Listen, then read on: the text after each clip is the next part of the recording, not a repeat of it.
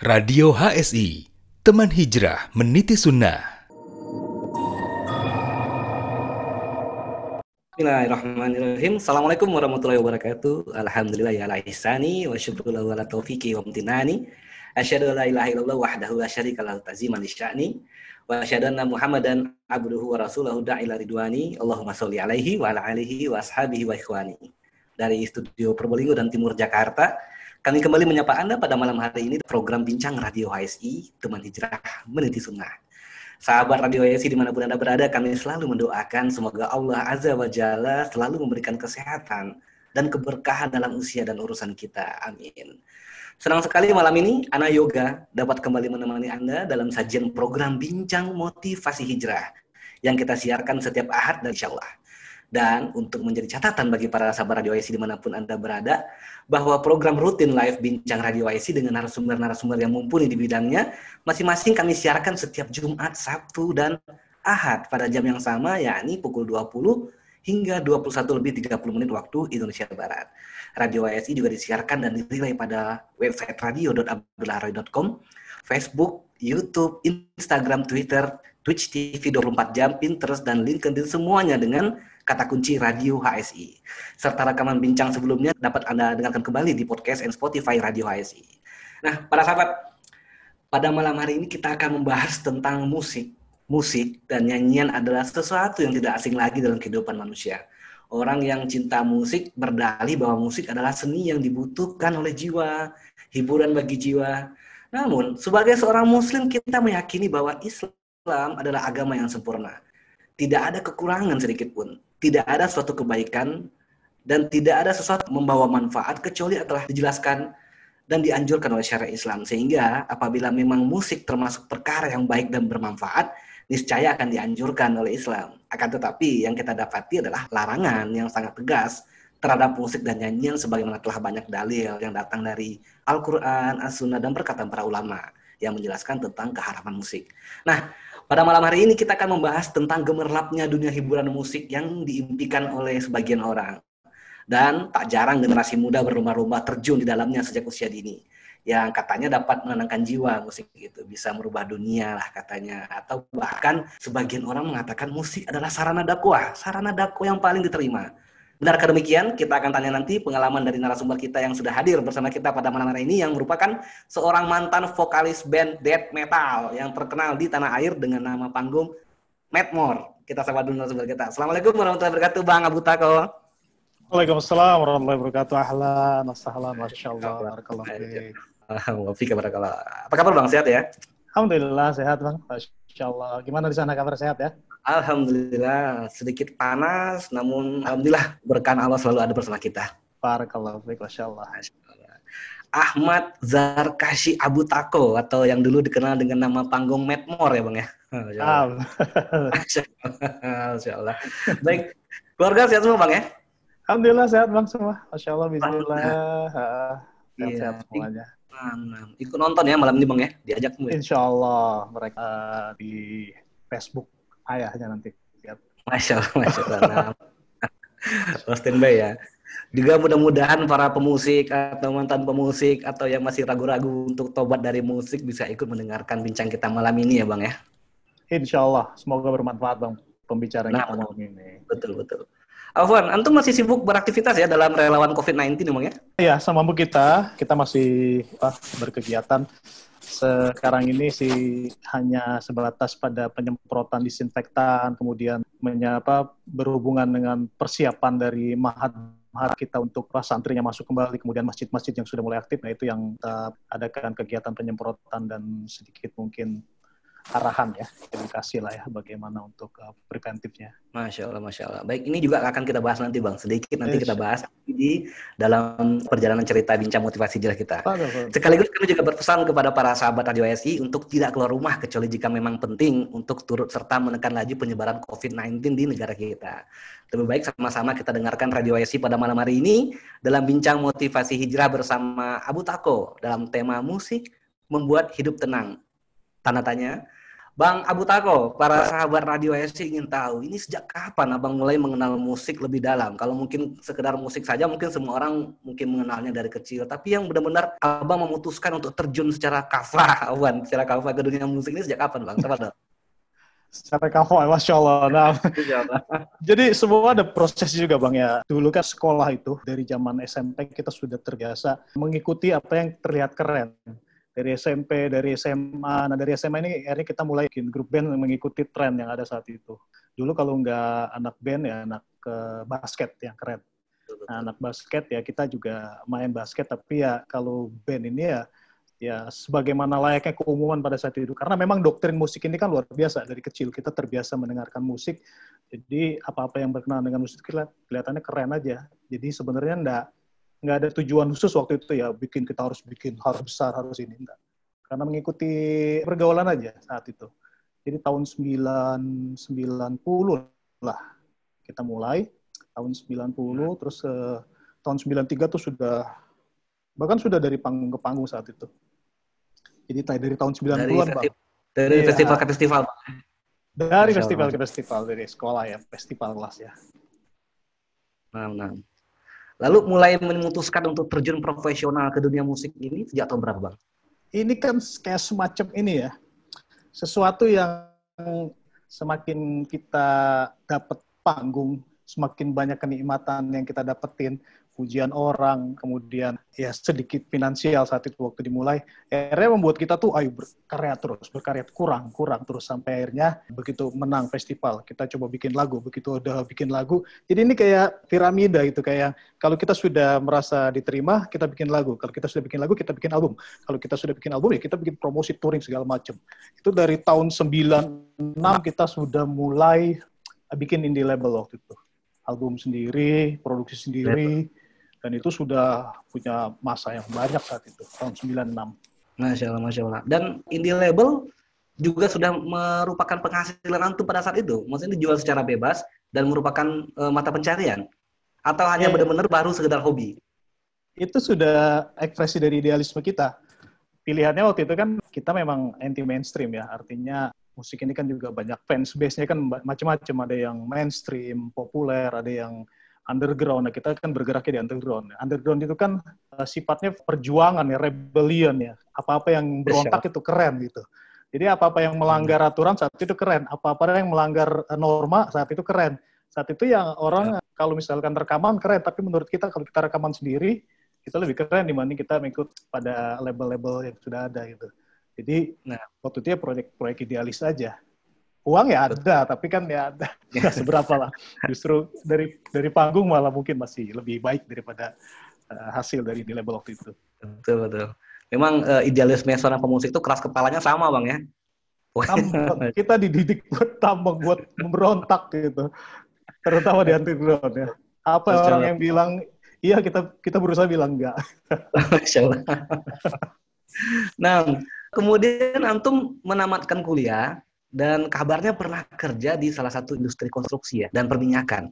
Nah, jadi anak tahun 2000 anak mulai kerja eh, waktu itu sempat di konstruksi perusahaan konstruksi tahun 2000 kemudian tahun 2006 bekerja di perusahaan minyak sampai tahun 2011 lah ya perusahaan minyak ini kan ada beberapa bagian ada lima tahun di finance eh, dua tahun kita di bisnis developmentnya hospital tapi punya perusahaan minyak itu sendiri. Nah, masya Allah, masya Allah. Baik, Bang Abu Tako. Anda paham bahwasannya, Afwan, kalau Anda boleh nyebut band lamanya ah. Purgatory, ini merupakan band yang cukup terkenal di tanah air. Jadi bukan hanya dibawa oleh label indie label, tapi juga beberapa perusahaan rekaman besar juga membawa band antum ke kancah dunia permusikan. Nah ini ceritanya gimana sampai kenal dengan perusahaan besar, kemudian dikontrak dan sebagainya macam. Gimana bang? Tafadol. Ya sudah hukum pasar ya, apa yang menjadi demand banyak akan dilirik sama industri. Jadi idealisme yang saat itu kita bangun di tahun 96 itu kita mulai di label tuh dari dengan band yang berbeda itu eh, band punk hardcore lah ya, punk ska hardcore. Kemudian sempat karena penjual apa karena masa kita banyak, kita dilirik sama uh, perusahaan besar waktu itu Musika, tapi dia di sub labelnya dia, kita diikutkan kompilasi, bahkan waktu itu, sebelum kita launching album itu 10 ribu kaset kopi kita sudah terjual, itu sudah dipesan ke toko-toko kaset saat itu. Kemudian berikutnya kita pindah label, masuk ke di apa progresif uh, rock Sony, kemudian di Sony, kemudian di ya dua itu aja yang besarkan Musika sama Sony ya. Akhirnya ya kita juga akhirnya masuk ke semi mainstream gitu karena akhirnya konsekuensi dari label kan ada promo album, ada touring, ada segala macam. Akhirnya kita keliling Indonesia itu ya ya dalam promosikan album dan makin besar lama makin banyak fans makin makin gede kepala lah kita itu. Masya Allah, Masya Allah. Baik, ketika Antum sudah ada di dunia seperti itu, udah menjadi artis loh Bang ya, udah dikenal semua orang. Ini perasaannya gimana bang? Apa makin bangga atau ada rasa resah atau gimana? Coba bang. Nah, jadi gini, ini uniknya musik yang kita bawa di terakhir ini di tahun 2000 sampai 2011 itu, dulu kan musik itu identik sama drugs, alkohol, free sex segala macam. Tapi musik yang kita bawakan ini justru berbeda, musik yang mengusung dakwah. oh, Masya Allah, band metal tapi mengusung dakwah bang? Iya, mengusung iya, iya. dakwah. Ya, memang orang-orangnya orang-orang yang soleh, ahli ibadah, mereka rajin sholat, rajin puasa. Bahkan ini juga jadi titik balik kenapa akhirnya kita anak sendiri berpikir, ini ada yang salah nih. Jadi dulu anak tahu minum dan makan itu harus tangan kanan. Tapi anak nggak tahu tuh asal dari mana. Anak taunya, oh kalau si drummer drummer gue bilang makan pakai tangan kanan, oh, itu udah makan tangan kanan. Jadi kok lama-lama, kok gue bodoh ya? Kok mereka lebih pintar dari gue ya? Kenapa gue bodoh terus ya? Gitu. Jadi karena kita kan mau coba menyampaikan pesan positif lewat lirik waktu itu, bahkan kita mengambil lirik album lagu itu dari judul uh, Al-Arab 7172, kemudian dari ada Messenger of God Sallallahu Alaihi gitu. Dan kalau begitu kita tahu setelah kita mengaji, ya itu ya kita berdiri di atas kebidahan gitu saat itu karena kita merasa saat itu benar kita berdakwah kita merasa kita tuh lebih baik daripada band-band yang waktu itu mabuk segala macam kita enggak gitu. jadi kita tuh jadi kayak saat itu ya kita bener gitu. Jadi nggak ada salahnya nih. Lanjutkan ini insya Allah jalan menuju surga. Saat itu kita berpikir seperti itu. Allah. Dan memang penggemarnya juga ini bang ya, penggemar fanatik itu ada ya. Komunitas untuk purgatory ini sendiri ada ya untuk itu. Ada, ada sampai sekarang ada. Kita masih banyak berteman dan alhamdulillah sebagian teman-teman juga sudah apa berhijrah gitu ya kan. Mungkin ya ya kita melihat bahwa sebagian teman-teman kita sudah hijrah, kemudian yang tadinya mengikuti kita, perkembangan kita di saat kita bermusik, kemudian kita berhenti, kemudian hijrah mereka juga banyak yang berhijrah, dan itu dari komunitas komunitas fans dulunya. Alhamdulillah, Insya Allah. Baik, baik. Bang Abu Tako, mengatakan kepada manusia saja bahwasannya musik itu tidak boleh, musik itu dilarang oleh agama itu susah, Bang. Apalagi mengatakan pada manusia bahwasannya musik yang membawa tujuan dakwah ini dilarang gitu. Nah, ini abang mulai mulai ngerasa nggak enaknya di mana gini? Ini pasti ada titik baliknya kenapa seseorang yang merasa ini benar-benar untuk dakwah, untuk Allah, meskipun melalui musik, tapi ini salah gitu. Ini benar-benar yang titik baliknya itu siapa atau kejadian apa? Tepat bang? Jadi gini, kayak tadi ada bilang, mereka banyak berbicara tentang agama.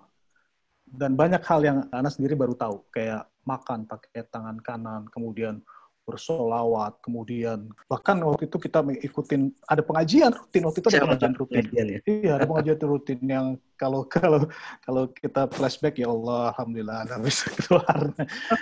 ya, artinya kok anak rasa bodoh saat itu? Ini nggak benar nih. Kita mau menyampaikan sesuatu tentang agama, tapi kok anak bodoh? Kok mereka aja yang pinter? Kok mereka tahu tentang makan pakai tangan kanan, kemudian sholat harus begini, sholat begini? Kok kok anak nggak tahu ya? Akhirnya saat itu anak minta izin boleh nggak gue keluar, gue pengen cari ilmu dulu. Ini ini nggak benar kalau dakwah itu mestinya harusnya sih logika anak pakai ilmu gitu. Kita nggak tahu apa-apa, kita berteriak Allah Akbar, ayo kita begini bawa gini, tapi kita nggak tahu ilmunya. Ini nggak benar. Jadi ada rasa sudah mulai tahu itu butuh proses kira-kira dua tahun untuk bisa minta izin keluar nggak diizinin, nggak diizinin, nggak diizinin. Karena kita kan saat itu posisinya former ya sebagai vokalis, jadi mau nggak mau mereka juga berat untuk melepas. Tapi begitu kita bilang itu alasan saya bahwa gue mau keluar karena gue mau belajar, gue mau belajar tentang agama ini. Itu jadi itu titik baliknya. Karena saya merasa bodoh waktu menyampaikan agama di depan orang banyak. Oh, kok aneh ini kita berbicara tentang agama tapi kita bercingkrak, cingkrak kita wah ini ada ada sesuatu yang aneh gitu, yang gak wajar. Karena mestinya uh, ini ini ada ilmunya. Nah itu yang saya cari. Saya keluar untuk cari ilmunya saat itu. Baik, nah, jadi fitrahnya sendiri sebenarnya sudah menolak, bang ya? Iya, karena capek juga ngerasa bodoh di depan mereka kayak kok mereka aja yang pinter gitu. jadi maksud Anda bahwasannya antum belum paham bahwasannya ini salah, musik ini salah, tapi fitrah antum sudah menolak untuk berada di dalam itu ya? Betul, nah. betul waktu itu sudah. Ha.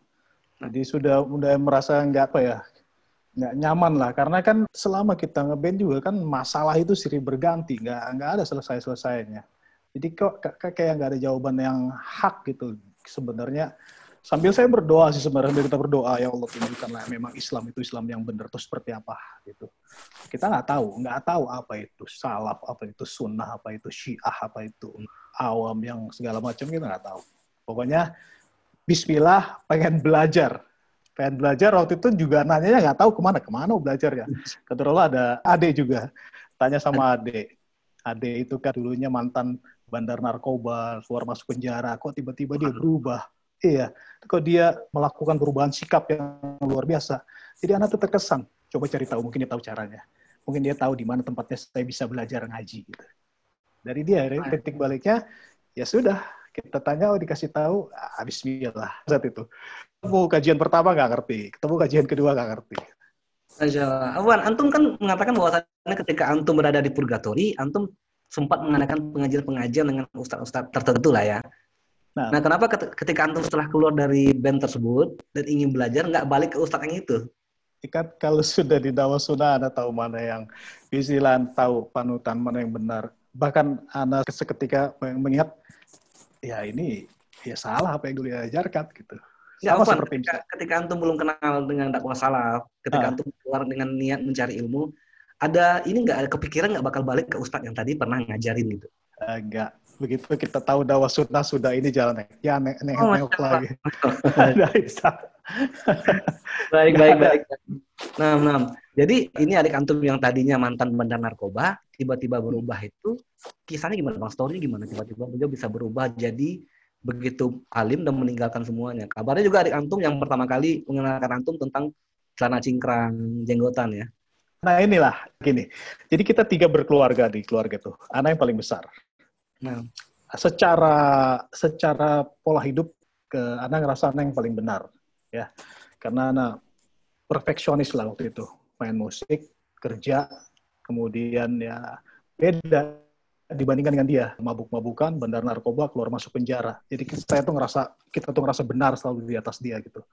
Kemudian yang yang ada yang kedua itu justru polwan ya. Polwan dia bahkan di sat narkoba waktu itu. Ironiknya abangnya pemusik pegawai juga adanya yang kedua polwan adanya yang terakhir ini bandar narkoba dan ditangkap pula gitu Tapi Allah itu itu sampah banget ya, sampah. Kita menjudge bahwa dia salah. Dan memang benar dia salah. Dia dia ngakuin kalau dia tuh berada di atas kes kesalahan, bahwa dia tahu mabok itu salah, bahwa dia tahu narkoba itu salah. Beda kalau sama saya. Saya ditanya lu salah enggak orang kita berdakwah kalau musik. Makanya kita waktu itu merasa lebih baik daripada itu. Tapi begitu dia keluar dari penjara yang kedua, kok ada perubahan sikap memang tidak langsung ya ada beberapa mungkin ya. Ini, ini anak-anak sih yakin ini faktor dari doa dari ibu. Dia melihat teman-temannya juga ditangkap-tangkapin lagi ditembak gitu kan. Nah dia berubah tiba-tiba berubah.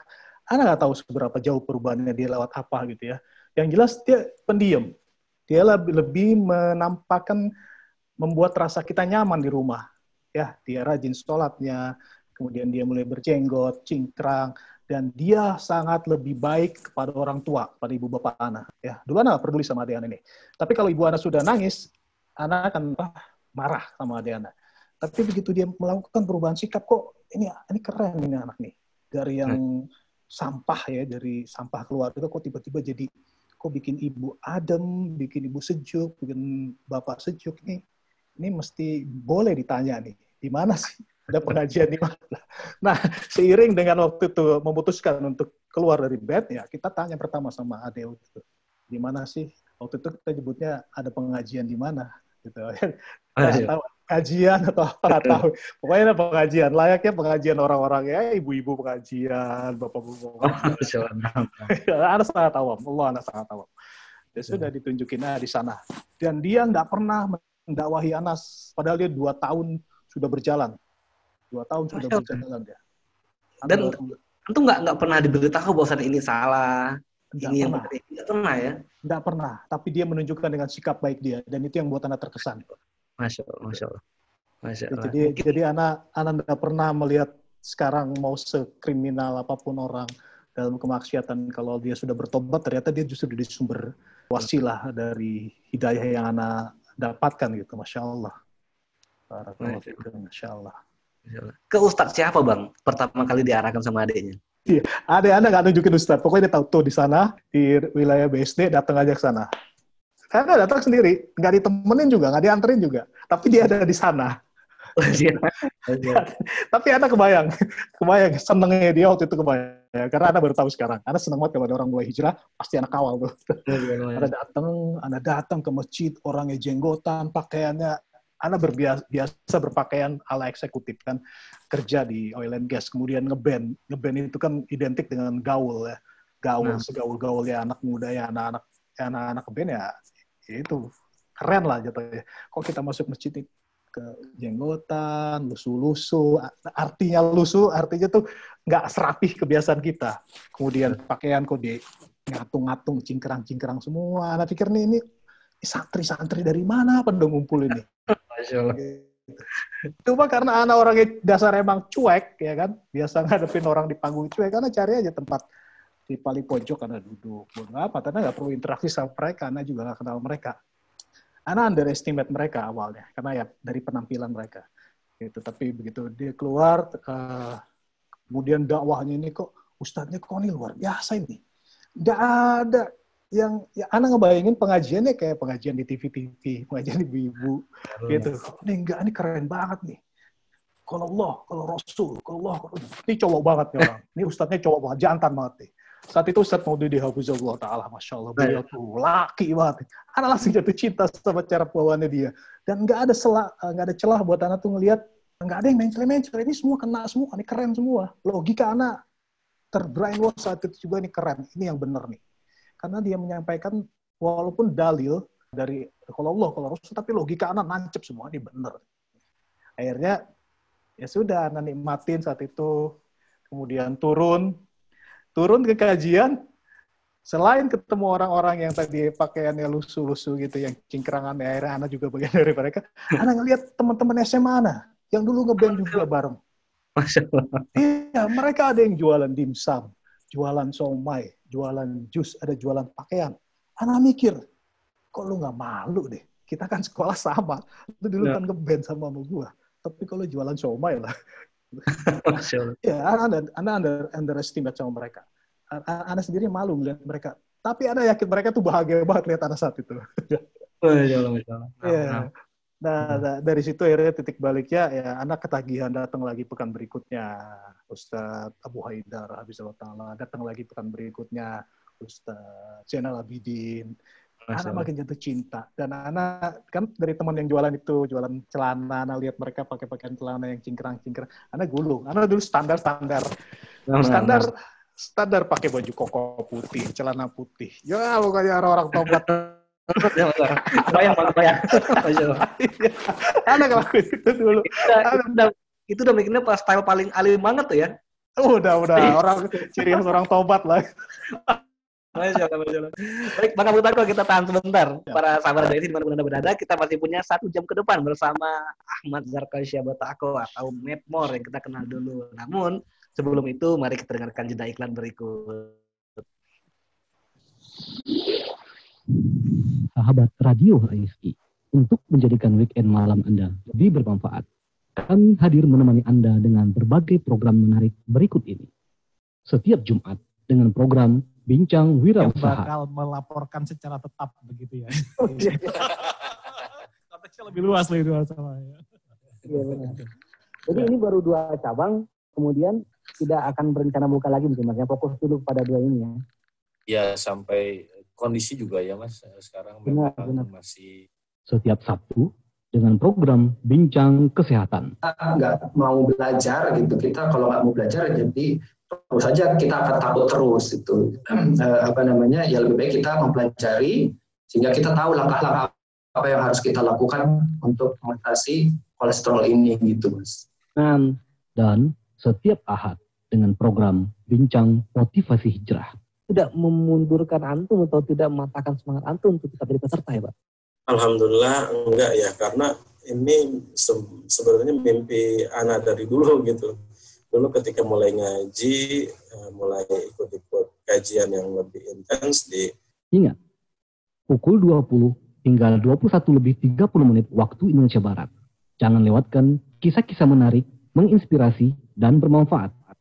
Anda juga bisa berinteraksi langsung dengan para narasumber melalui line interaktif 0811 37074. Barakallahu fikum.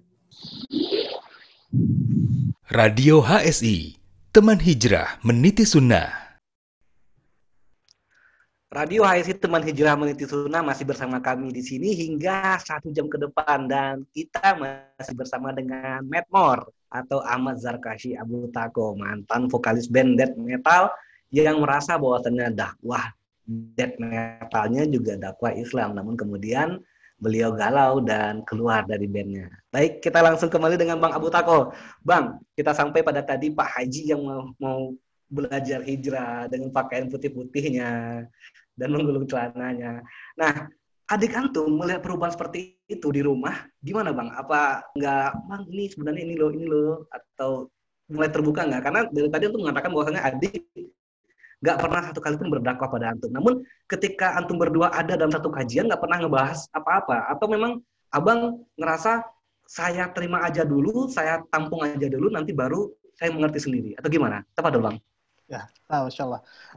Ana jujur masih merasa lebih baik daripada adik Ana.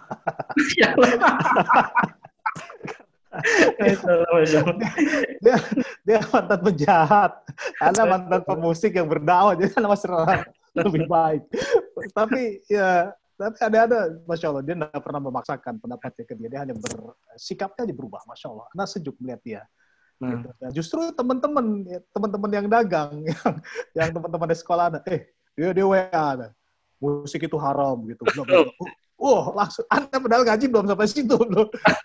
anda, anda ninggalin band itu bukan karena tahu musik itu haram saat itu. Betul, betul, betul, betul. Iya. Jadi masih ada waktu itu masih masih ada kecenderungan bahwa begitu gue punya ilmunya, ya itulah saatnya gue balik ke, band dan gue berdakwah di atas panggung.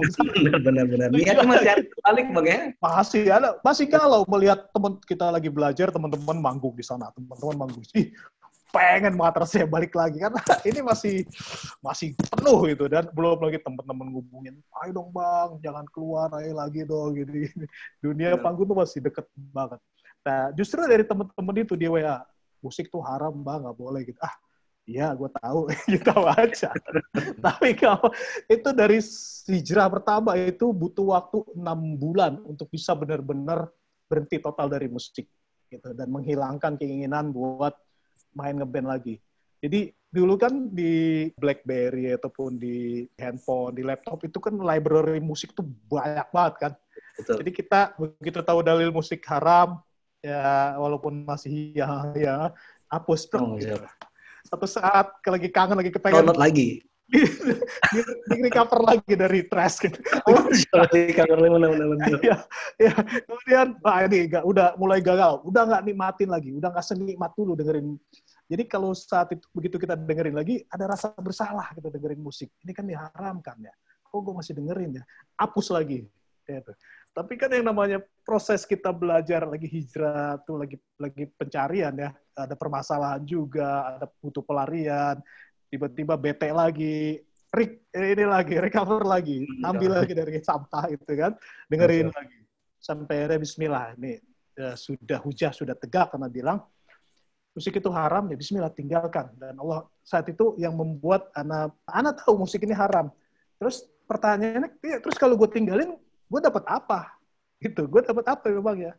Dan disampaikan juga bahwa jika kita meninggalkan sesuatu karena Allah, maka Allah akan gantikan dengan yang lebih baik. Ah, bismillah sudah. Kalau Allah ini sudah dalil sudah jelas, sudah haram, maka kalau kita tinggalkan dan Allah akan gantikan dengan lebih baik, itu yang memantapkan hati Anda untuk bisa melangkah lebih jauh. Bismillah udah hilangkan semua, ya sudah. Bismillah akhirnya kita saat itu gue sekarang udah beli celana cingkrang dan gue udah bagian dari lo. Dan gue apa bang? Apa nggak ada ini ya bang? Karena saat sekarang, saat zaman sekarang ini, zaman now ini, ketika kita mengatakan bahwasannya musik itu haram di media sosial, wah syubhatnya itu masya Allah luar biasa sekali. Nah, pada zaman abang dahulu, meskipun media sosial belum seramai ini, apa nggak ada syubhat-syubhat tertentu dari teman-teman kah atau dari orang lain nggak ada itu pendapatnya salah atau ada perbedaan pendapat klavi atau segala macamnya abang langsung terima saja atau nggak mencari ini dulu kebenaran yang lain habis sana diserang. Teman-teman yang dulu teman baik tiba-tiba musuh. Tiba-tiba ada dimusuhin, ada diserang. Wah, gini nih Wahabi gini. Wah, Wahabi apalagi nih Wahabi? Ada cari. Wahabi. Uh, masa sih? Anak nggak terima. Lu kok bilang gua Wahabi sih? Anak nggak terima. Marah ada bilang Wahabi waktu itu. Padahal anak nggak ngerti Wahabi apa. Gitu. Karena dia bilang, anak taunya Wahabi itu menyesat-nyesatkan. Kan gua nggak nyesat-nyesatin. Pokoknya habis. Sebagian besar teman saat itu memusuhi. Terutama dari teman-teman band itu banyak yang memusuhi karena kita dianggap justru kita yang dianggap sesat saat itu karena Ya. mereka merasa benar gitu mereka merasa benar dakwah juga dimusuhin kemudian ya akhirnya pada titik anak coba sendiri saat itu temen dulu, Baik. banyak bahkan Oh, Afwan, ah kita punya penelpon yang pengen langsung bicara dengan Abu Takau sebelum kita kisahnya ini Masya Allah. Baik, kita angkat dulu penelpon berikut ini. Assalamualaikum. Antri bang, penelponnya Masya Allah. Masya Allah, Masya Allah. Assalamualaikum. Waalaikumsalam. Nah, dengan Bapak siapa Afwan? Hanafi di Solo.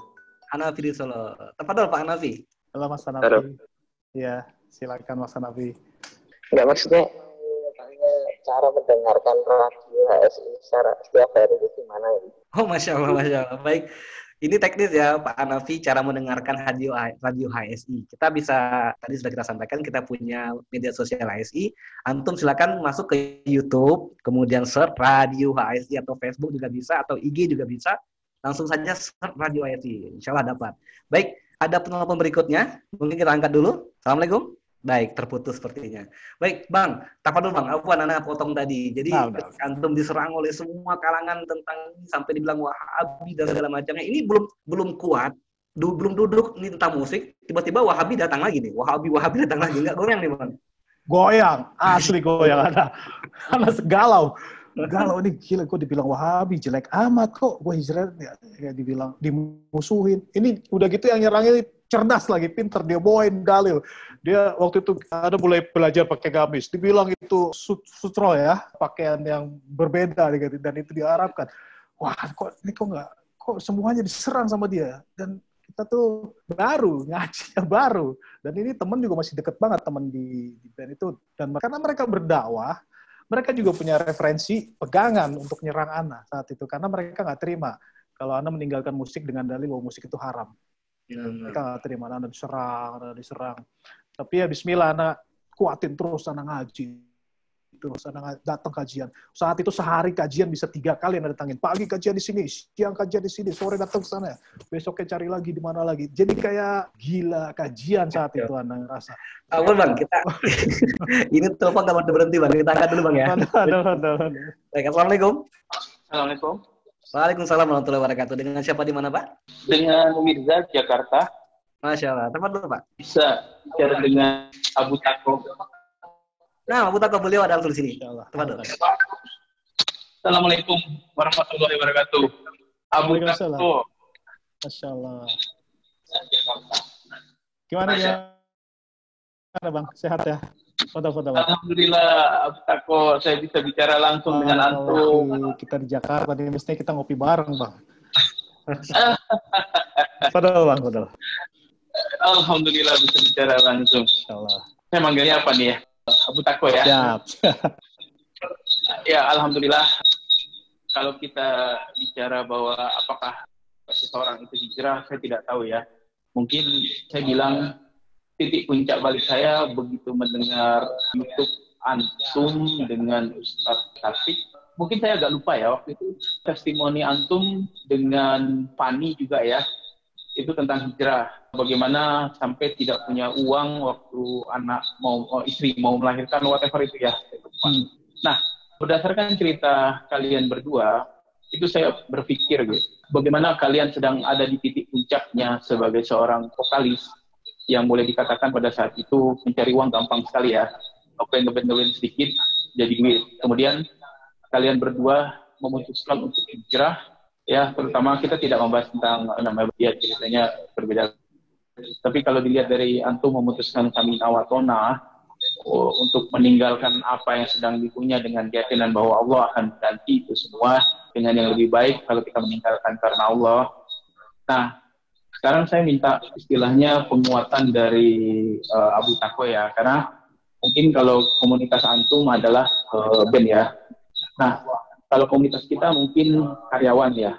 Nah, karyawan itu kan bagaimanapun juga di angkatan saya itu banyak yang sukses di bidang perbankan, terutama perbankan yang uh, non syariah, walaupun kita tahu syariah juga belum tentu sesuai dengan ketentuan. Nah, bagaimana sih kiat-kiat antum bisa memberikan penguatan kepada kita? Karena banyak dari rekan-rekan yang bilang habis ini saya mau makan apa, terus saya belum siap, gitu. mau sampai kapan siapnya?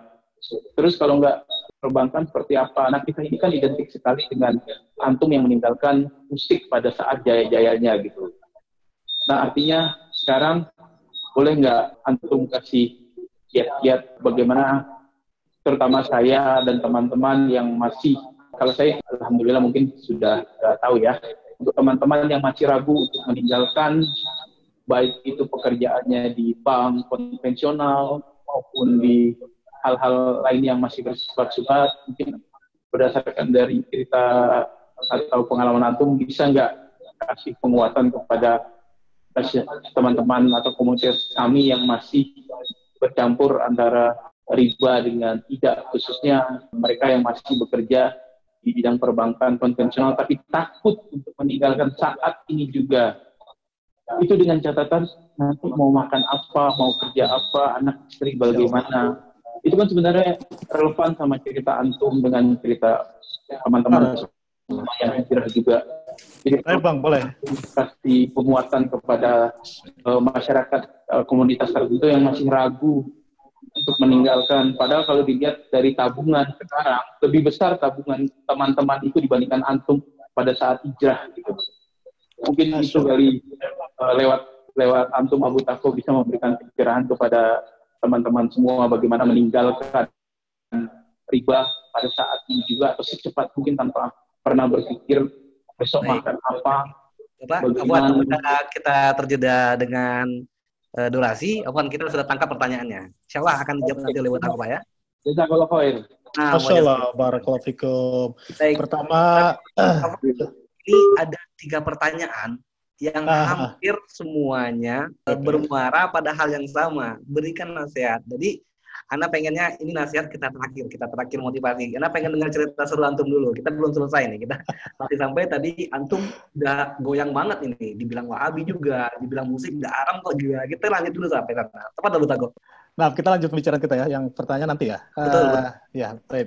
Jadi begitu kita diserang saat itu malah kita nggak punya teman dekat ya dan nama namanya baru hijrah, futur itu ada. Futur itu kalau kita sudah dapat masalah hidup, kita nggak dapat jawaban, kita bersandar, apalagi perekonomian kayak teman-teman tadi, itu berasa banget di saya juga kan. Kita juga dulunya bukan hanya main band, tapi juga bekerja itu. Begitu kita berhenti, hilang pendapatan semua, kemudian dapat hanteman, kemudian diserang sama teman-teman, dibenci, bahkan dimusuhin ya sebagian support sebagian sebagian ikut hijrah nah ini satu-satunya cara ya cuma menguatkan diri lewat uh, kajian aja makanya anda bilang tadi pagi kajian oh sore siang ada di mana lagi stasiun oh nanti nanti jam sana jam sekian di sana oh, kejar waktu itu kejar lagi. Jadi memang ya di saat terombang ambing seperti itu cara menguatkan dirinya saat itu cuma dengan, dengan kajian.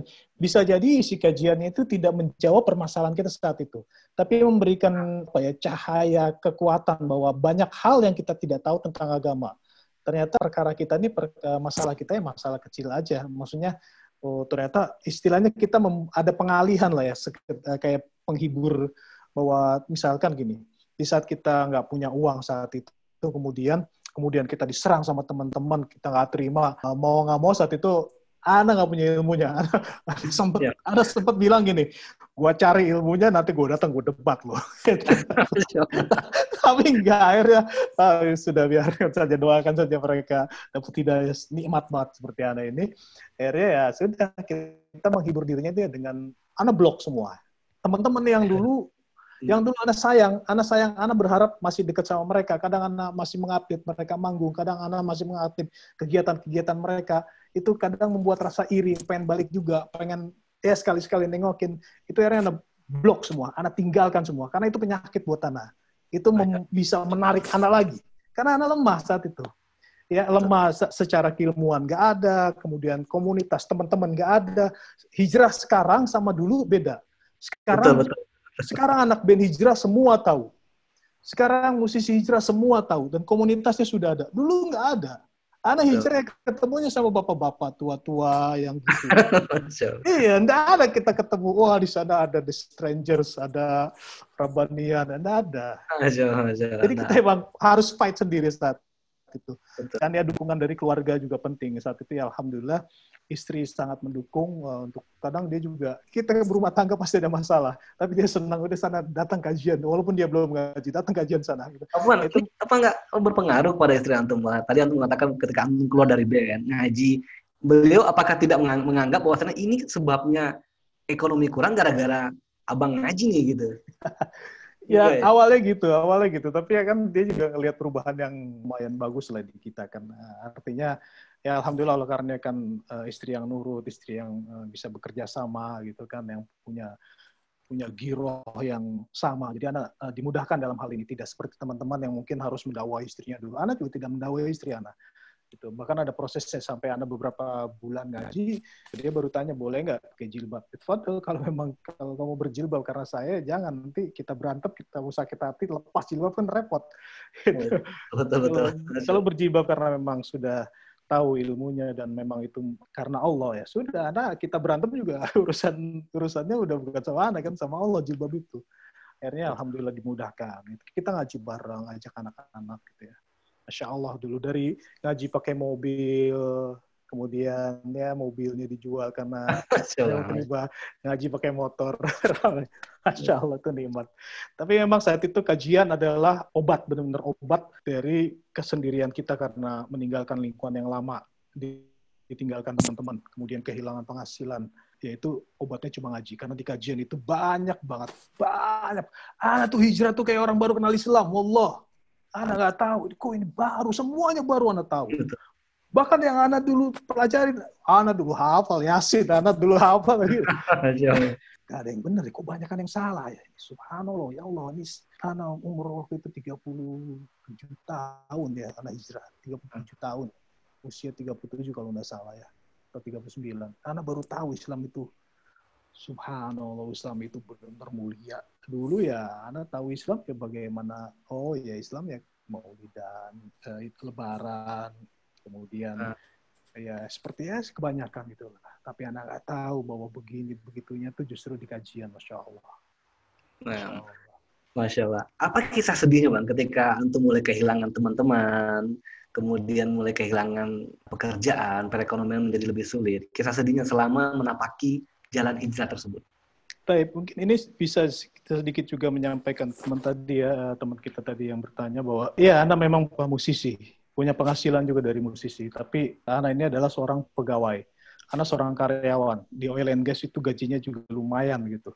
Bahkan anak pernah resign dulu ke di oil finance, kemudian di hire lagi dengan gaji dua kali lipat untuk mengurus business development, international business development. Kemudian dua tahun berselang, eh, satu tahun anak hijrah. Jadi anak hijrah satu tahun anak masih kerja. Kemudian eh, satu tahun itu anak berhenti, hilang semua penghasilan dari band apalagi ya sudah duluan.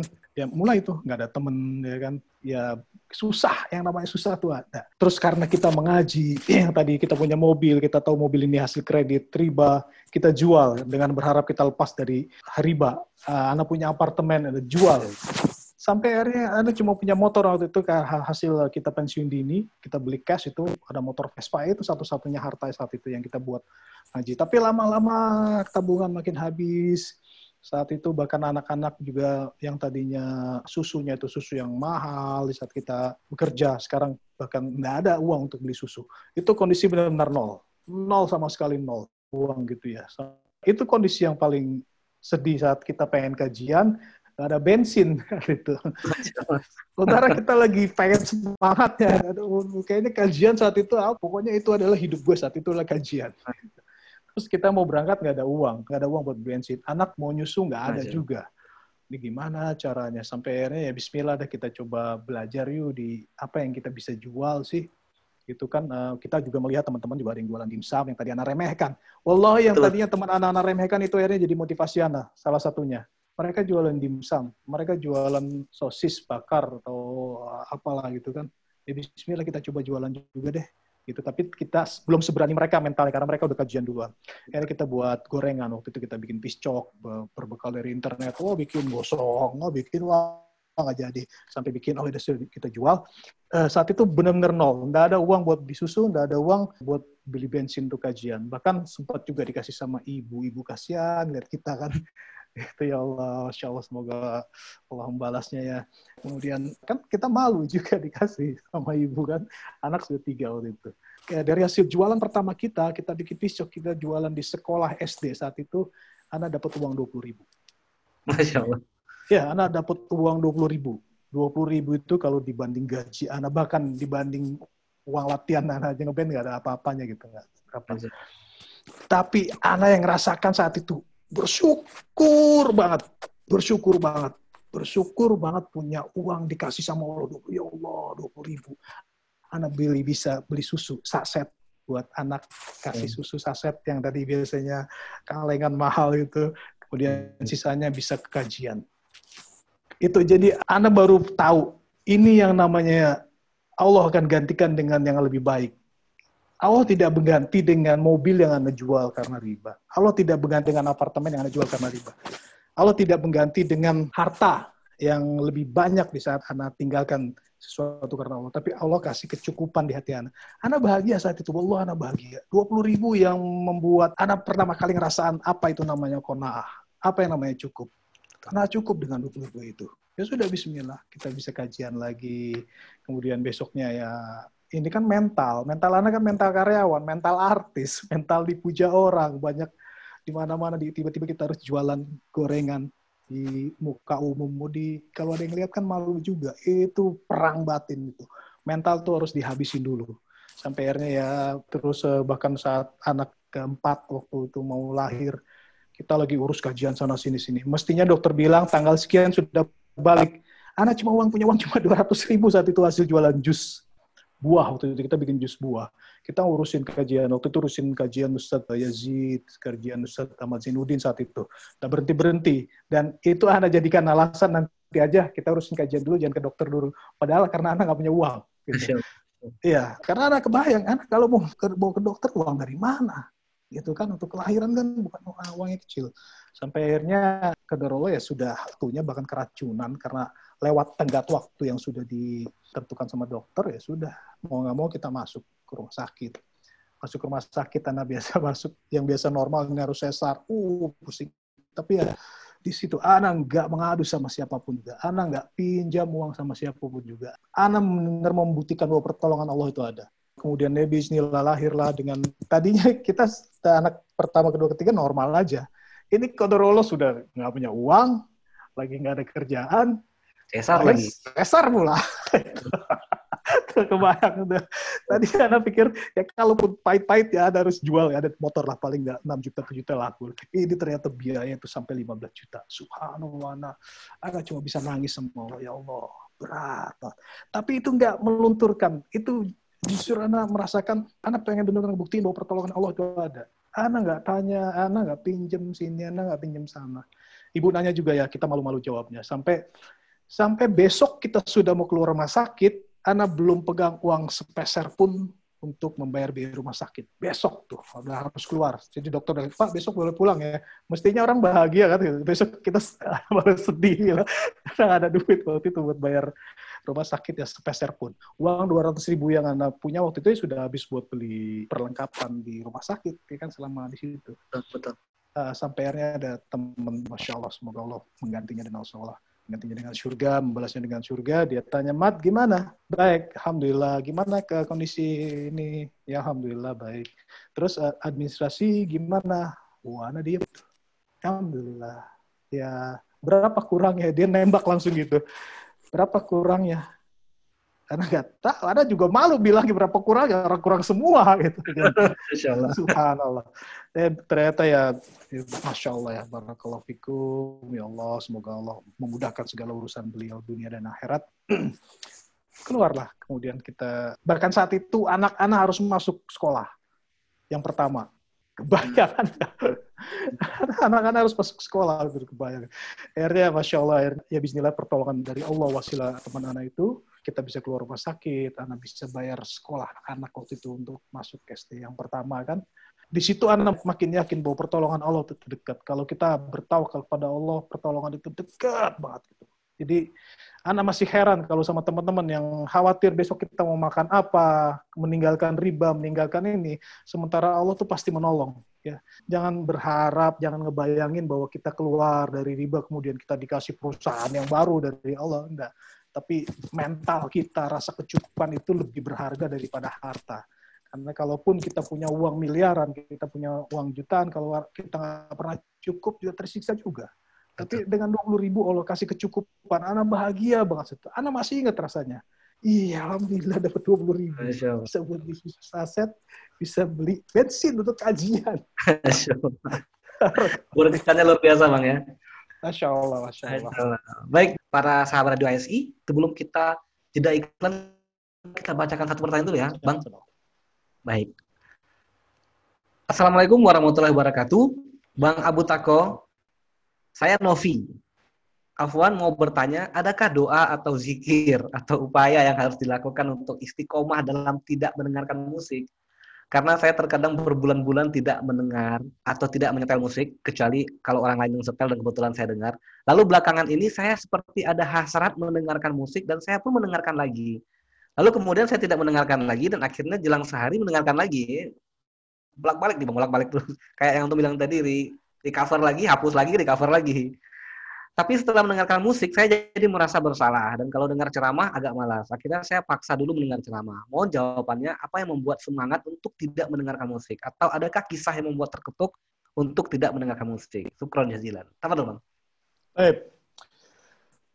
Pertama, yang jelas seton itu ada. Ya, semakin kita berusaha mendekat pada Allah, setan itu semakin kencang megangin kita. Kalau kelihatan bentuknya mungkin wow, makin banyak yang megangin kita, menghalangi kita dari mendekat pada Allah. Termasuk di saat kita mendengar, meninggalkan musik. Ini terjadi juga kan. Anda bilang tadi, enam bulan Anda berus hapus, pang, ambil lagi, hapus lagi, dengerin lagi, hapus lagi, dengerin lagi. Itu enam bulan. Bahkan setelahnya juga, sampai sekarang Anda, Allah yang masih bisa menikmati musik sekarang. Anda masih hafal beberapa musik. Anda masih bisa menikmati, Anda masih bisa headbang, Anda bisa masih ini. Ya setan nggak akan berhenti menjerumuskan kita. Gitu. Setan nggak akan ridho kalau kita mendekat pada Allah. Nah saat itu yang Anda lakukan adalah ya berdoa, Allah ya muqallibal kulub, sabit qalbi ala dini, kim sarifal kulub, sarif qalbi ala. Itu terus setiap sholat sambil Anda renungkan bahwa Anda nggak mau lagi ya Allah ma, dengerin musik. Kemudian ada satu kisah yang membuat itu titik balik Anda benar-benar musik sudah nonsen sudah. Jadi anak sholat subuh, anak ajak si Tako. Tako waktu itu masih umur tiga tahun atau tiga tahun atau dua tahun ya, tiga tahun hampir tiga tahun. Anak sholat subuh ajak dia naik Vespa, ya. Terus menjelang syuruk baru kita pulang, ya kan.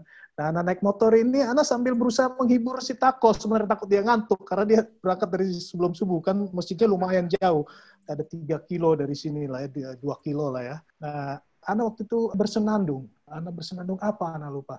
Apa bintang kecil atau ke apalah ya. Ya, anak, pokoknya anak bersenandung bintang kecil gitu ya. Tiba-tiba si Tako bilang, ya musik itu haram. Nggak boleh nyanyi. Allahu Akbar. Anak diingetin anak umur tiga tahun. Bismillah. Semua. Ini ini dari Allah. Ini dari Allah lewat anak-anak. Sudah, tidak ada perkara lagi. Anak jadi mikir, kalau anak nyanyi seringan apa pun itu masuk dan diterima sama anak-anak, dia akan menjadi seperti anak dulu. Betul.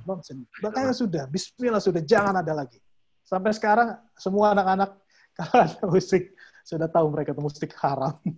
Alhamdulillah. Jadi itu yang ke, itu kisah salah satu yang membuat anak mengokohkan. Kemudian kita juga anak selalu berdoa sampai sekarang anak selalu berdoa mohon diperbaiki ibadah kita karena musik ini kan subhat. Anak tuh meninggalkan musik karena bukan musik enak. Musik itu enak. Anak masih hafal, anak masih bisa ngantak tapi ya anak harus lawan.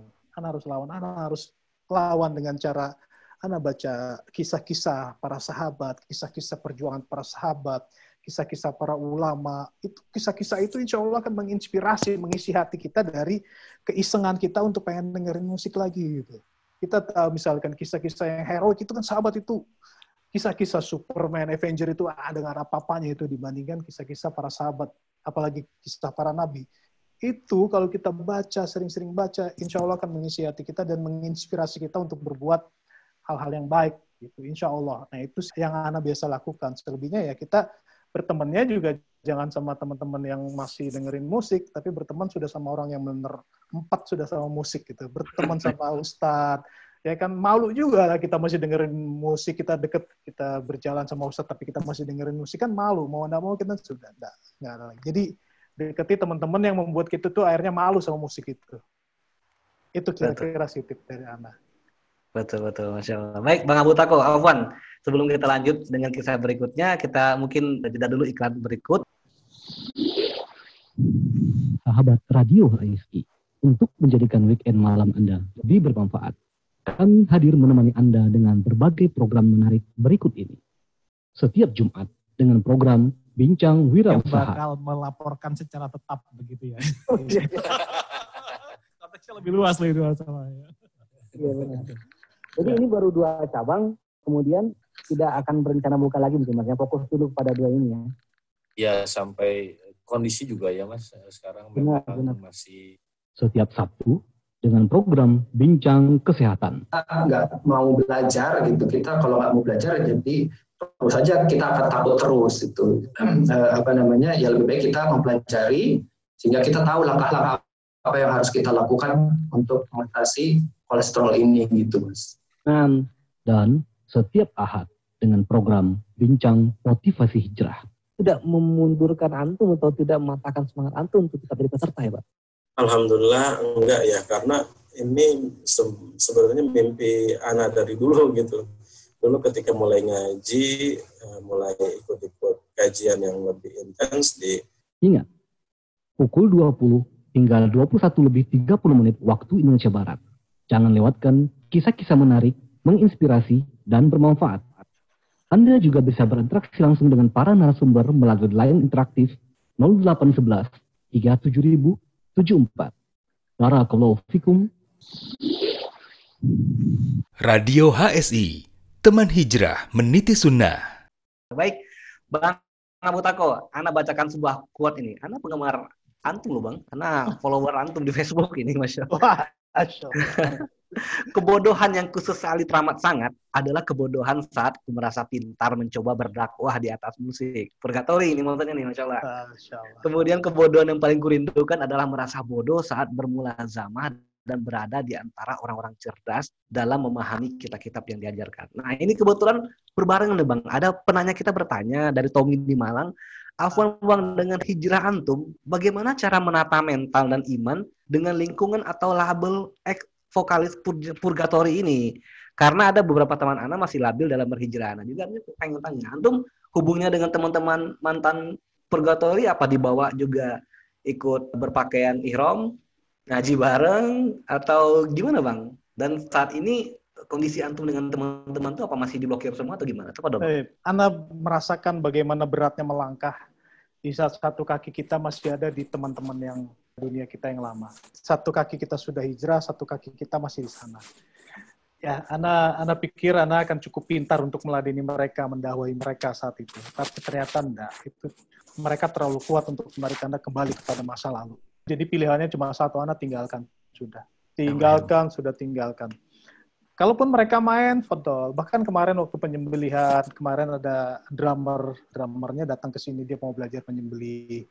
Ya Bismillah, semoga menjadi hidayah kan. Kemudian juga kita masih ada ada yang mereka netral, artinya tidak menyerang anak secara verbal. itu kita masih tetap keep asalkan mereka tidak mencoba mengenari kita ke masa lalu atau mencoba menghakimi apa yang coba kita jalankan di dunia hijrah ini. Jadi memang mengganti teman itu dengan teman-teman yang soleh itu mutlak dibutuhkan. Itu syarat utama. Jadi kalau kita sudah hijrah, ya hijrah sudah berteman sama yang yang sudah hijrah juga, berteman yang sudah ngaji. Ya, karena namanya futur itu ada. Nah saat futur, celakanya kalau kita lagi futur dan teman kita itu justru mereka, bukan orang yang sudah ngaji, orang-orang soleh, maka kita akan terbawa ke sana. Gitu. Dan ini yang anak pernah futur, anak pernah potong jenggot, ya. Karena saat itu anak pernah di setelah anak keluar kerja, ini masya Allah ya, jangan dikata kalau kita hijrah sudah selesai permasalahan dunia. Tidak ada lagi ujian-ujian seperti waktu kita sebelum hijrah. Justru Justru kalau kita hijrah, ujian itu akan makin besar, makin banyak. Karena kalau kita sudah menyatakan iman, kan Allah akan menguji keimanan kita. Wallahi itu akan terjadi. Ya, jangan antum pikir antum hijrah, oh merdeka, insya Allah kita akan masuk surga. Tapi prosesnya itu berat. Anak pernah cukur jenggot karena anak kecewa dengan bla bla bla bla bla. Anak pernah di saat anak sudah keluar pekerjaan dari rumah sakit oh, international hospital, ya kemudian Anda keluar, kemudian datang rumah sakit dari rumah sakit kompetitor dari negeri seberang sana yang menawarkan Anda untuk membuka kantor baru di Jakarta dan Anda jadi head office-nya di situ. Itu kan sebuah tawaran yang luar biasa. Di saat, saat tuh lagi nggak punya uang sama sekali. Gitu. Dan itu godaan, tapi apa apa bedanya Anda meninggalkan kerjaan kemudian Anda masuk bahkan saat itu Anda ya tahu itu berhubungan dengan asuransi kesehatan, berhubungan dengan merubah muka orang, pasien-pasiennya artis-artis. Ini kan subhat besar buat Ana. Dan Ana harus berani yang bilang, Ana sudah tinggalkan. Jadi Ana bahkan saat itu saking saking putus asanya nggak punya nggak punya uang, Ana coba berikhtiar untuk cari kerjaan lagi, Ana cukur jenggot, Ana marah sama hijrah, Ana Ana pernah Ya, anak pernah, anak cukur jenggot. Tapi setelah anak cukur jenggot, anak sebulan tidak berani keluar rumah. malu. anak malu. dan dan ini ini pentingnya punya teman yang soleh. Jadi saat itu anak berusaha untuk mengalahkan rasa malu anak bahwa anak butuh teman-teman soleh. Saat itu ada ke, ke, kajian di Nurul Iman Blok M Square. Ya, dan judulnya Futur. Uh, Futur. Anak sebenarnya nggak tahu Futur itu apa waktu itu. Tapi anak anak butuh, anak rasa ada ada anak kosong anak malu sudah cukur jenggot, kemudian anak kok lagi futur begini, dada anak kosong dari rasa kenikmatan selama ini anak putuskan untuk hijrah. Ya, karena karena tuntutan ekonomi dan permasalahan-permasalahan lain, akhirnya anak paksakan datang. Anak paksakan datang. Anak datang pun saat itu nggak tahu ya, nggak yakin datang itu akan, akan dapat apa. Karena anak, anak nggak ngejar judulnya saat itu. Yang jelas judulnya futur. Anak datang, anak ikutin kajian normal, ya alhamdulillah ada rasa rasa sedikit sejuk, tapi tetap. Dan yang puncaknya adalah di saat Ana lihat satu orang teman Ana, itu adalah teman Ana ngeband dulu di kampus, senior Ana. Salah satu orang yang Ana idolakan. Subhanallah, dia udah ngaji. Dan ternyata di panitia kajian ya. Loh, ternyata gue nggak sendiri. Ternyata gue nggak sendiri. Teman gue juga ada yang udah hijrah meninggalkan Bismillah. Itu menguatkan Ana dengan sendirinya. Ana jadi termotivasi dengan sendirinya. Jadi apa yang dibilang Rasulullah SAW bahwa kalau kita hijrah, maka cari lingkungan yang baru, Ana merasakan efeknya sendiri. Dengan hanya melihat teman Ana sendiri itu, dia menjadi panitia kajian saat itu. Dan Ana tahu dulunya bagaimana kita di kampus dulu. Ana langsung, oh, bismillah, udah. Kuat lagi. Kuat hmm. lagi. Besok-besoknya kajian ketemu lagi. Loh, ini kan Ana bikin kajian di Mercubuana. Loh, ini kayaknya temen gue nih basisnya upstairs nih.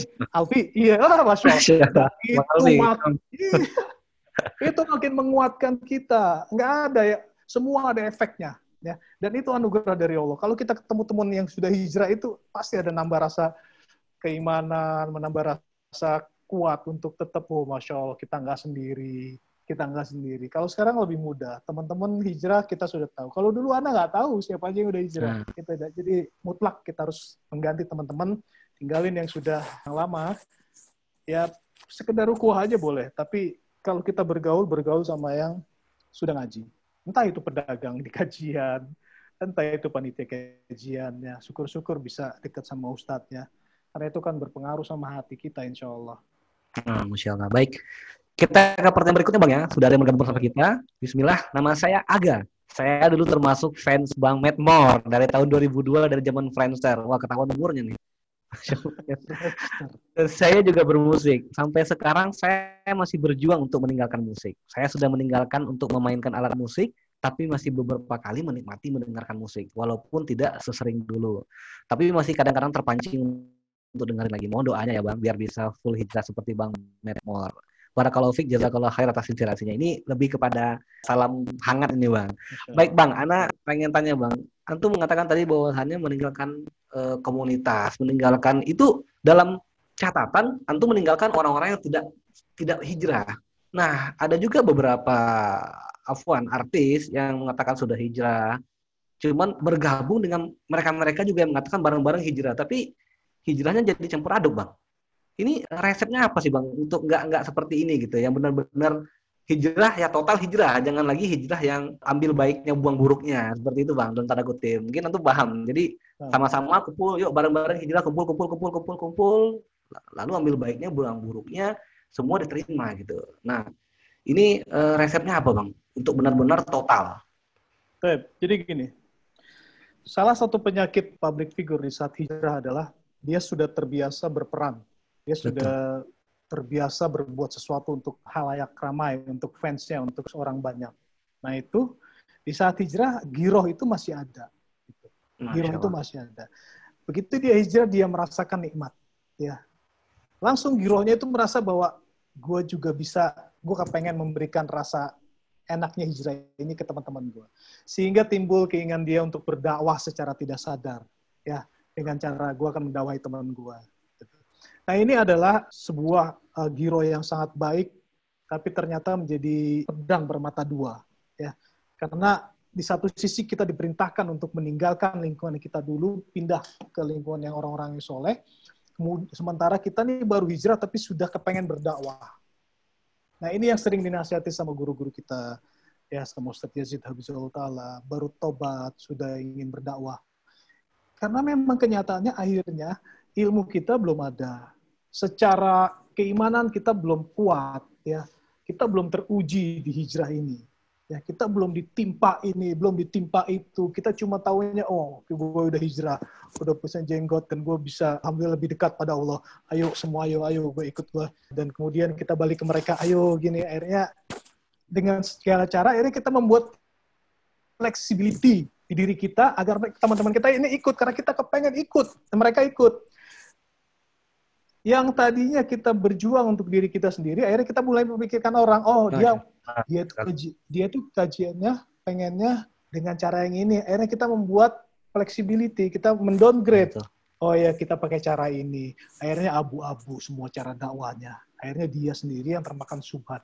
Subhat itu kan menyambar, nah dia bermain dari subhat. Benar, benar, benar. Ya, dan jadi itu ya kalau sudah hijrah, matengin aja dulu ngaji, belajar, ngaji, belajar, ngaji, belajar. Ah. Ngaji sudah. Itu. Karena yang namanya orang hijrah pasti dihantam ujian. Nah sekarang bagaimana kita mau menghadapi ujian itu kalau kita nggak punya ilmunya, kalau nggak kita kalau kita nggak punya penawarnya, ya kita diuji seperti ini, ya Allah kok begini ya, kenapa ya? Nah itu kan cuma bisa didapatkan dari ilmu, apa yang dinasihatkan sama guru-guru kita. Oh ternyata ini, oh ternyata segala urusan muslim itu baik, jadi kita nggak, oh ternyata masih banyak yang lebih buruk, oh ternyata perkara kita ini bukan perkara yang besar, masih ada yang lebih besar lagi. Ini yang membuat kita akhirnya rasa konah itu bukan cuma konah pada harta, tapi kita lebih mempunyai banyak rasa syukur di diri kita terhadap ujian apa pun yang diberikan sama Allah. Kira-kira gitu hmm. Bang Yoga. Insya Allah. Masya Allah, baik. Inspirasi sekali. Bang, kita kembali menyinggung sedikit sebagaimana yang Anda sebutkan di awal tadi. Abang sekarang punya suksesi, Abu Tako Kebuli, ya Puan, kalau sebut merek nih. Kemudian Uflen, kemudian juga Abu Tako Far. Sudah sebesar ini, apa yang menginspirasi ya? Abang hingga mau bersusah-susah ngasih makan para apa relawan COVID-19 di Wisma Atlet, kemudian menyemprot sana sini. Sementara banyak orang bilang nih, kok Abu Tako kayaknya kepo banget, semua didatangin, semua diinin. Apa yang menginspirasi abang hingga seperti itu? Hingga semua dokter, kan kalau semua dokter yang menangani COVID-19 pasti kenal Abu Tako. Karena Abu Tako bagi-bagi kebuli di Wisma Atlet. Tahu tuh bang, gimana sampai bisa terlibat dan apa yang menginspirasi? Dong? Eh, ya, ini sebenarnya ceritanya panjang. Kita tidak bisa melihat bahwa tiba-tiba kita beraktivitas di semua kegiatan kemanusiaan seperti yang sekarang terlihat ya. Ini sudah menjadi giroh kami gitu. Artinya ini sudah melalui proses panjang bagaimana kita memulainya ya. Movement sendiri itu kan sebenarnya awalnya kita berkegiatan sosial itu daksos ya waktu itu di ke STDI Jember, kemudian di Tunas Ilmu. Kita tuh ada segmen dakwah ya orang-orang yang tidak tersentuh dakwah dari sisi dakwah konvensional. Dakwah konvensional ini maksudnya mereka enggan datang ke masjid untuk bisa mengaji. Tapi keluarganya sudah ada yang mengaji. Gitu. Misalkan istrinya sudah ngaji, tapi suaminya belum. Suaminya sudah ngaji, istrinya belum. Istri suami sudah ngaji, orang tuanya belum. Dan orang-orang yang belum mengaji ini susah untuk diajak ngaji ke masjid. ya apalagi dengan status sosial yang tinggi. Misalkan dia jenderal ataupun pejabat, begitu dia masuk ke masjid, dia dilangkah-langkahin, disuruh ngasih-ngasih nakua, kodoro lepas keluar sepatunya hilang. Itu kan nah, duduk dengan bercampur dengan orang-orang kayak kita yang nggak jelas, eh, nggak uh, rapi lah ya.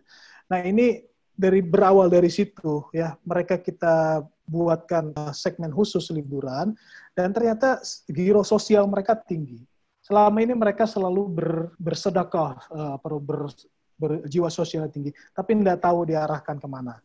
Nah, dari komunitas Muflan ini akhirnya kita mencoba mengarahkan bahwa di sini STDI, kita ada baksos, ayo rame-rame kita ke sana, itu nasimu ada baksos, ayo kita rame-rame kita bantu. Nah, kita akhirnya menjadi maklar dari kebutuhan mereka untuk berderma. Ya, selama ini mereka berderma, tapi nggak tahu ke mana mana.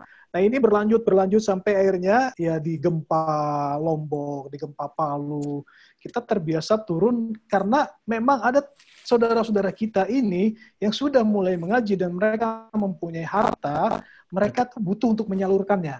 Jadi kami ini ya bukan seperti yang terlihat, wah butako berderma sana bagi-bagi. Enggak, itu harta-hartanya musinin yang anak kelola, untuk bagi-bagikan. Kita ini cuma numpang, numpang bagian pahala dari mereka. Kita ini makelar. Dari dulu kerjaannya kita makelar. Makelar pahala kajian, makelar ya dakwah sosial, makelar seperti pahala-pahala sosial seperti itu. Jadi Kenapa bisa sampai situ? Karena memang giroh kaum muslimin di saat sudah hijrah. Mereka kepengen membantu, mereka kepengen punya bekal akhirat yang besar dari membantu saudara-saudara muslim yang lain, merasakan sakitnya begitu saudara sakit eh, sakit. Dan jadi posisi Anda saat ini adalah sebagai informasi terup to date tentang masalah misalkan gempa. Oh ini informasi segini, korbannya sekian. Sehingga teman-teman yang kepengen bantu jelas ada. Oh iya, oh ternyata di Wisma Atlet ada kegiatan seperti ini, Ana boleh ikut dong. Gitu.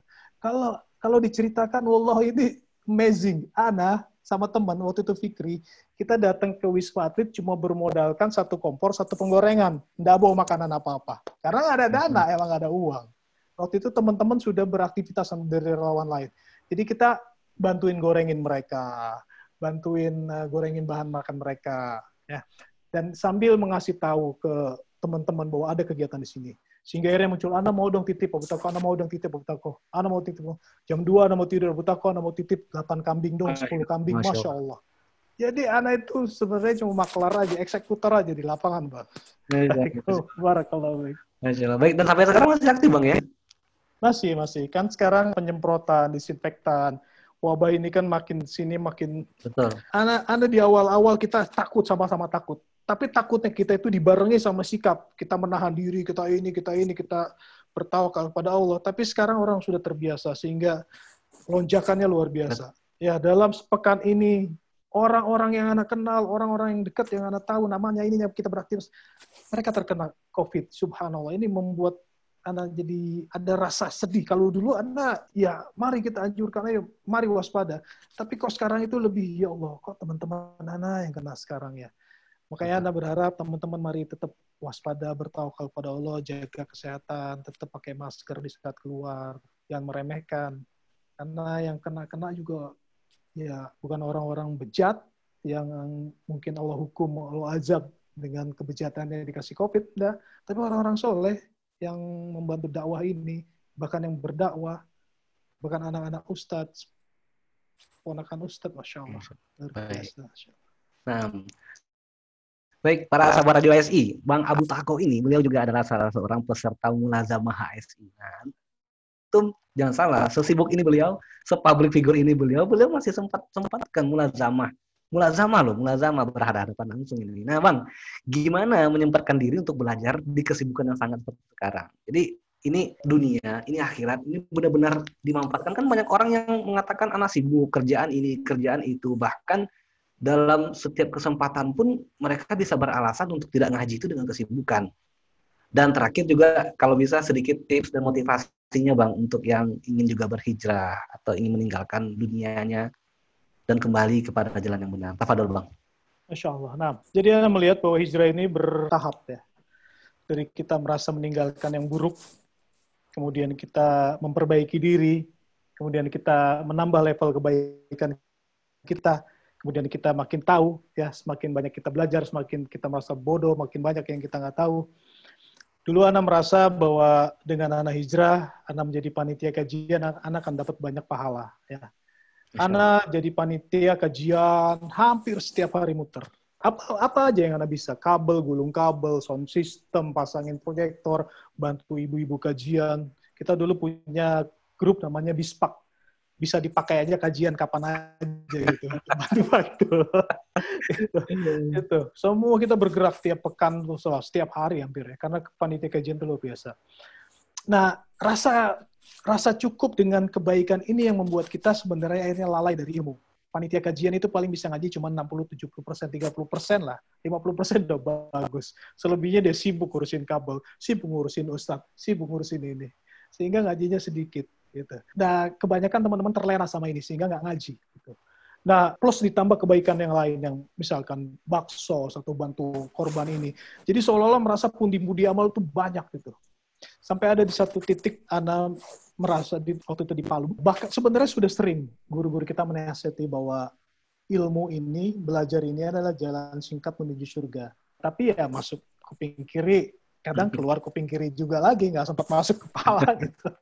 Gitu gitu. Oh iya start ya iya start ya sambil kita terus merasa ayo kebaikan apa lagi yang kita bisa lakukan?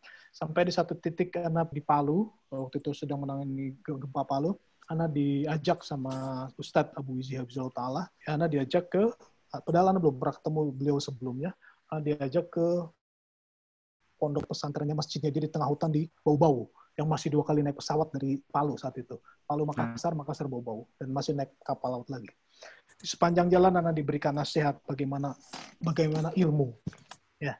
Bagaimana ilmu, bagaimana seorang bisa merasa baik. Ada ada dua pendapat sih. Kalau mau mau mereka mencari surga dengan jalan kebaikan, dengan jalan bantu orang, silakan biarkan saja. Tapi kalau ada sebagian lagi mau mencari jalan surga lewat ilmu, ya silakan.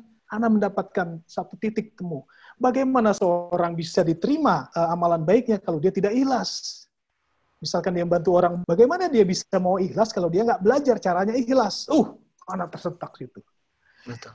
Iya, akhirnya, loh, ah, berarti selama ini bisa jadi anak melakukan ini, anak nggak tahu caranya ikhlas, anak nggak tahu ini ikhlas atau enggak.